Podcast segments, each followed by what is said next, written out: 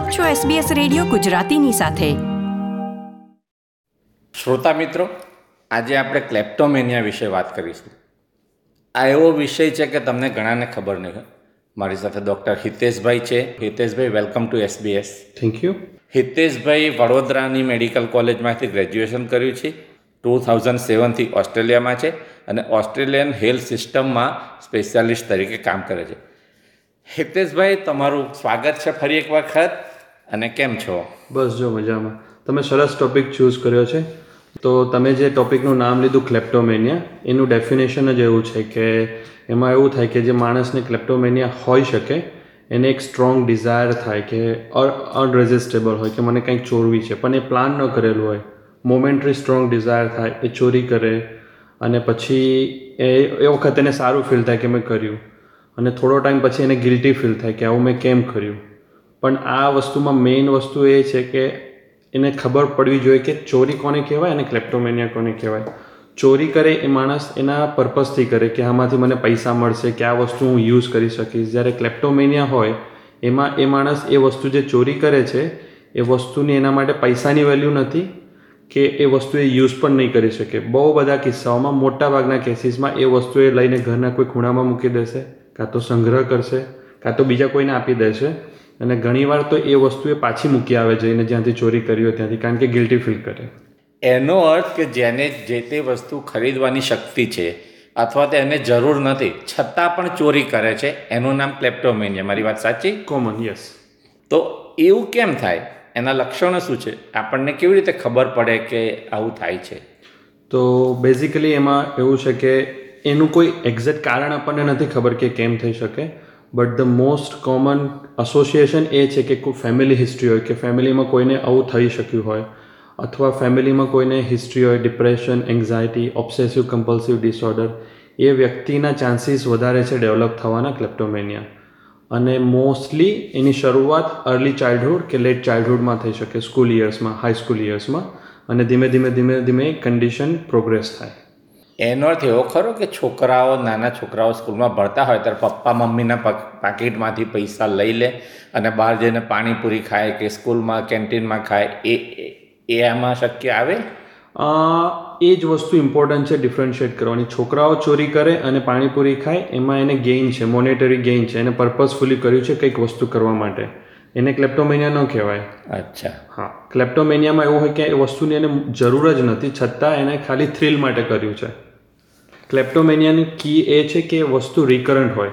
Every so often may be once a month once every six months once every fortnight એ લોકો એ વસ્તુઓ repeat કરે રાખે. એકવાર ચોરી કરે સારું ફીલ થાય થોડી વાર પછી ગિલ્ટી ફીલ થાય પછી થોડા દિવસ એમનું નોર્મલ રેગ્યુલર કામકાજ ચાલ્યા કરે ફરી પાછું એ સાયકલ રિપીટ થાય. તો આમાં ફેમિલીનો શું રોલ બેઝિકલી ફેમિલીનો રોલ બહુ અગત્યનો છે કારણ કે ટ્રીટમેન્ટ વન ઓફ ટ્રીટમેન્ટ નથી કે એક દિવસ દવા લીધીને સારું થઈ જશે. આની ટ્રીટમેન્ટ છે મલ્ટી ડાયમેન્શનલ તો ફેમિલીનો રોલ હોય કે એને સપોર્ટ કરે, એને નહીં કે મેનાટો ના માડે બીજું કે એ લોકોને અન્ડરસ્ટેન્ડ કરે કે આ ક્લેપ્ટોમેનિયા છે, એને હેલ્થ પ્રોફેશનલ જેમ કે મેન્ટલ હેલ્થ પ્રોફેશનલ સાયકાટ્રિસ્ટ પાસે લઈ જાય. સાયકાટ્રિસ્ટ એનું પ્રોપર અસેસમેન્ટ કરે અને ડાયગ્નોઝ કરે કે આ ક્લેપ્ટોમેનિયા છે કે બીજી કોઈ કન્ડિશન હોઈ શકે. કારણ કે બહુ બધા કિસ્સાઓમાં એવું બને કે ક્લેપ્ટોમેનિયા બીજી બધી કન્ડિશન્સ સાથે એસોસિએટેડ હોય. એટલે પ્રોપર અસેસમેન્ટ બહુ જરૂરી છે. એ પ્રોપર અસેસમેન્ટ થાય, પછી એને આપણે ડાયગ્નોસિસ થઈ ગયું, પછી એને ટ્રીટમેન્ટ ડિવાઇસ કરવી પડે. એટલે ટ્રીટમેન્ટમાં બે વસ્તુ હોય. એક તો દવા પ્રિસ્ક્રાઇબ કરવી પડે અને બીજી વસ્તુ છે કે ટોકિંગ થેરાપી કરવી પડે, જેમાં આપણે સાયકોલોજીસ્ટને ઇન્વોલ્વ કરીએ. એટલે એમાં ફેમિલીનો રોલ ઘણો અગત્યનો છે.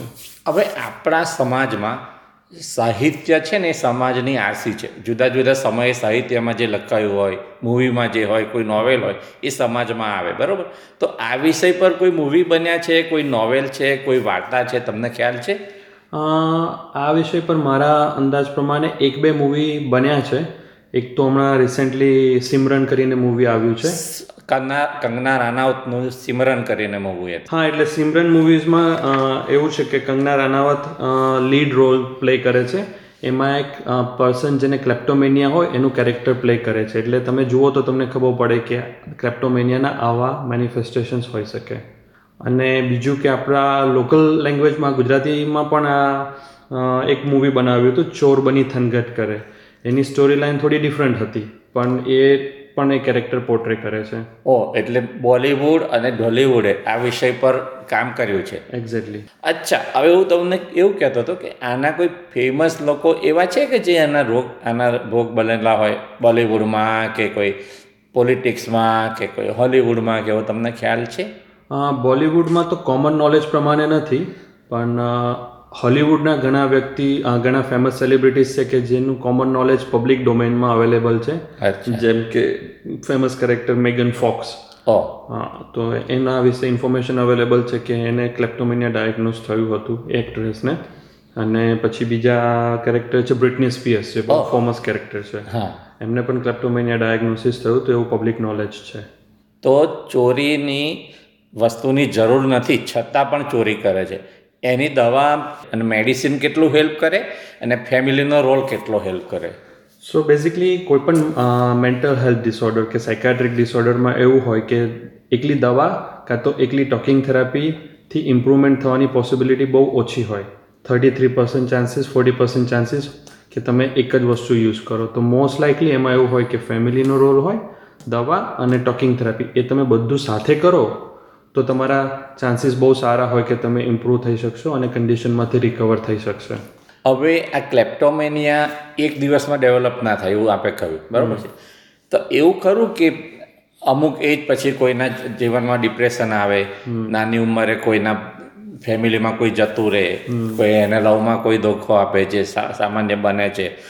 કપલ હોય ને કોઈ એક્સપાયર થઈ જાય અને એકલું પડી જાય એનામાં પછી ડેવલપ થાય એવી શક્યતા ખરી? પોસિબલ છે. કારણ કે ઘણીવાર શું હોય કે ક્લેપ્ટોમેનિયા નાનપણથી હોઈ શકે અથવા લેટ એજ પર ડેવલપ થાય. પણ ઘણીવાર પર્સનનો કંટ્રોલ હોય એના પર તો સિમ્ટમ્સ મેનિફેસ્ટ ના થાય. પણ સ્ટ્રેસફુલ ઇવેન્ટ થાય લાઈફમાં જે રીતે તમે મેન્શન કર્યું કે કોઈ મરી ગયું કે બ્રેકઅપ થઈ ગયું, તો સ્ટ્રેસના કારણે પછી એ માણસ ના સિમ્ટમ્સ સિવિયર થઈ જાય અને દેન એ વધારે પડતું એમાં ઇન્વોલ્વ થઈ જાય. ક્લેપ્ટોમેનિક બિહેવિયર્સમાં એટલા માટે પછી ખબર પડે કે ભાઈ આ માણસને આના કારણે ઇમ્પેક્ટ થઈ રહ્યું છે એના લાઈફ પર એના રિલેશનશિપ પર જોબ ઉપર કે પછી પોલીસ સાથે કેસીસનું પોલીસ ઇન્વોલ્વમેન્ટ થઈ જાય કોઈ કમ્પ્લેન કરે તો. તો ફેમિલીએ આઈડેન્ટિફાઈ કરવું વધારે જરૂરી છે આ કેસમાં?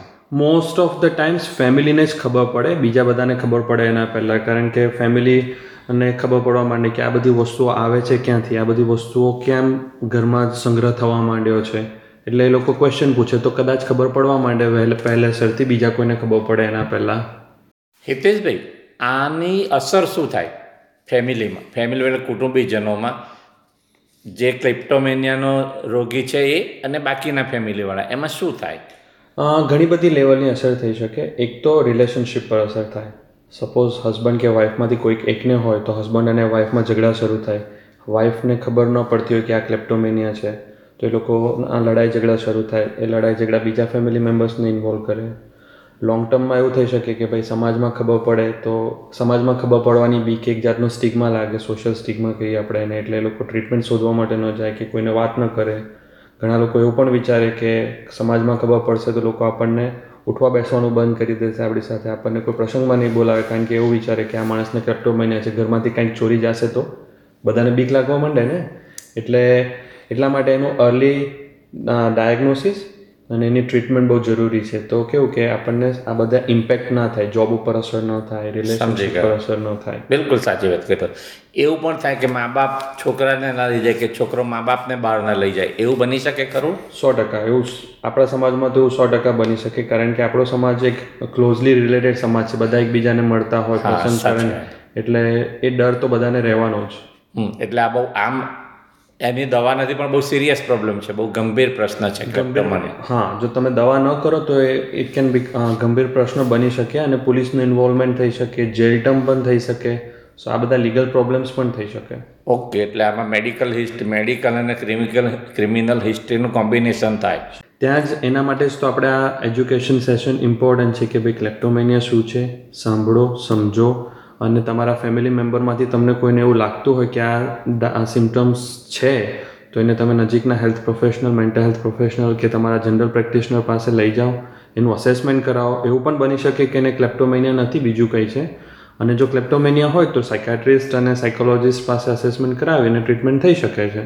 ટ્રીટમેન્ટમાં થોડો ટાઈમ લાગે, ત્રણથી છ મહિના જેટલો ટાઈમ તમારે ઇન્વેસ્ટ કરવો પડે. But if you invest that much time તો તમારી લાઈફમાં સિમ્ટમ્સ કંટ્રોલમાં આવી શકે. ખૂબ સુંદર માહિતી આપી હિતેશભાઈ તમે. થેન્ક યુ અમારા શ્રોતા મિત્રોને આ ગમશે તમારી વાત. શ્રોતા મિત્રો બોલિવૂડનું સિમરન અને આપણા ડોલિવૂડનું ચોર બની થનગટ કરે. મૂવી જોજો તો ખ્યાલ આવશે. Thank you Hiteshbhai. Wish you all the best thank you જણાવો અમને આપને અસર કરતા મુદ્દાઓ વિશેનો તમારો અભિપ્રાય. લાઈક કરો એસબીએસ ગુજરાતીને. ફેસબુક પર અને શેર કરો તમારા વિચારો. આ પ્રકારની વધુ માહિતી મેળવવા માંગો છો? અમને સાંભળી શકશો Apple podcast Google podcast Spotify કે જ્યાં પણ તમે તમારા પોડકાસ્ટ મેળવતા હોવ.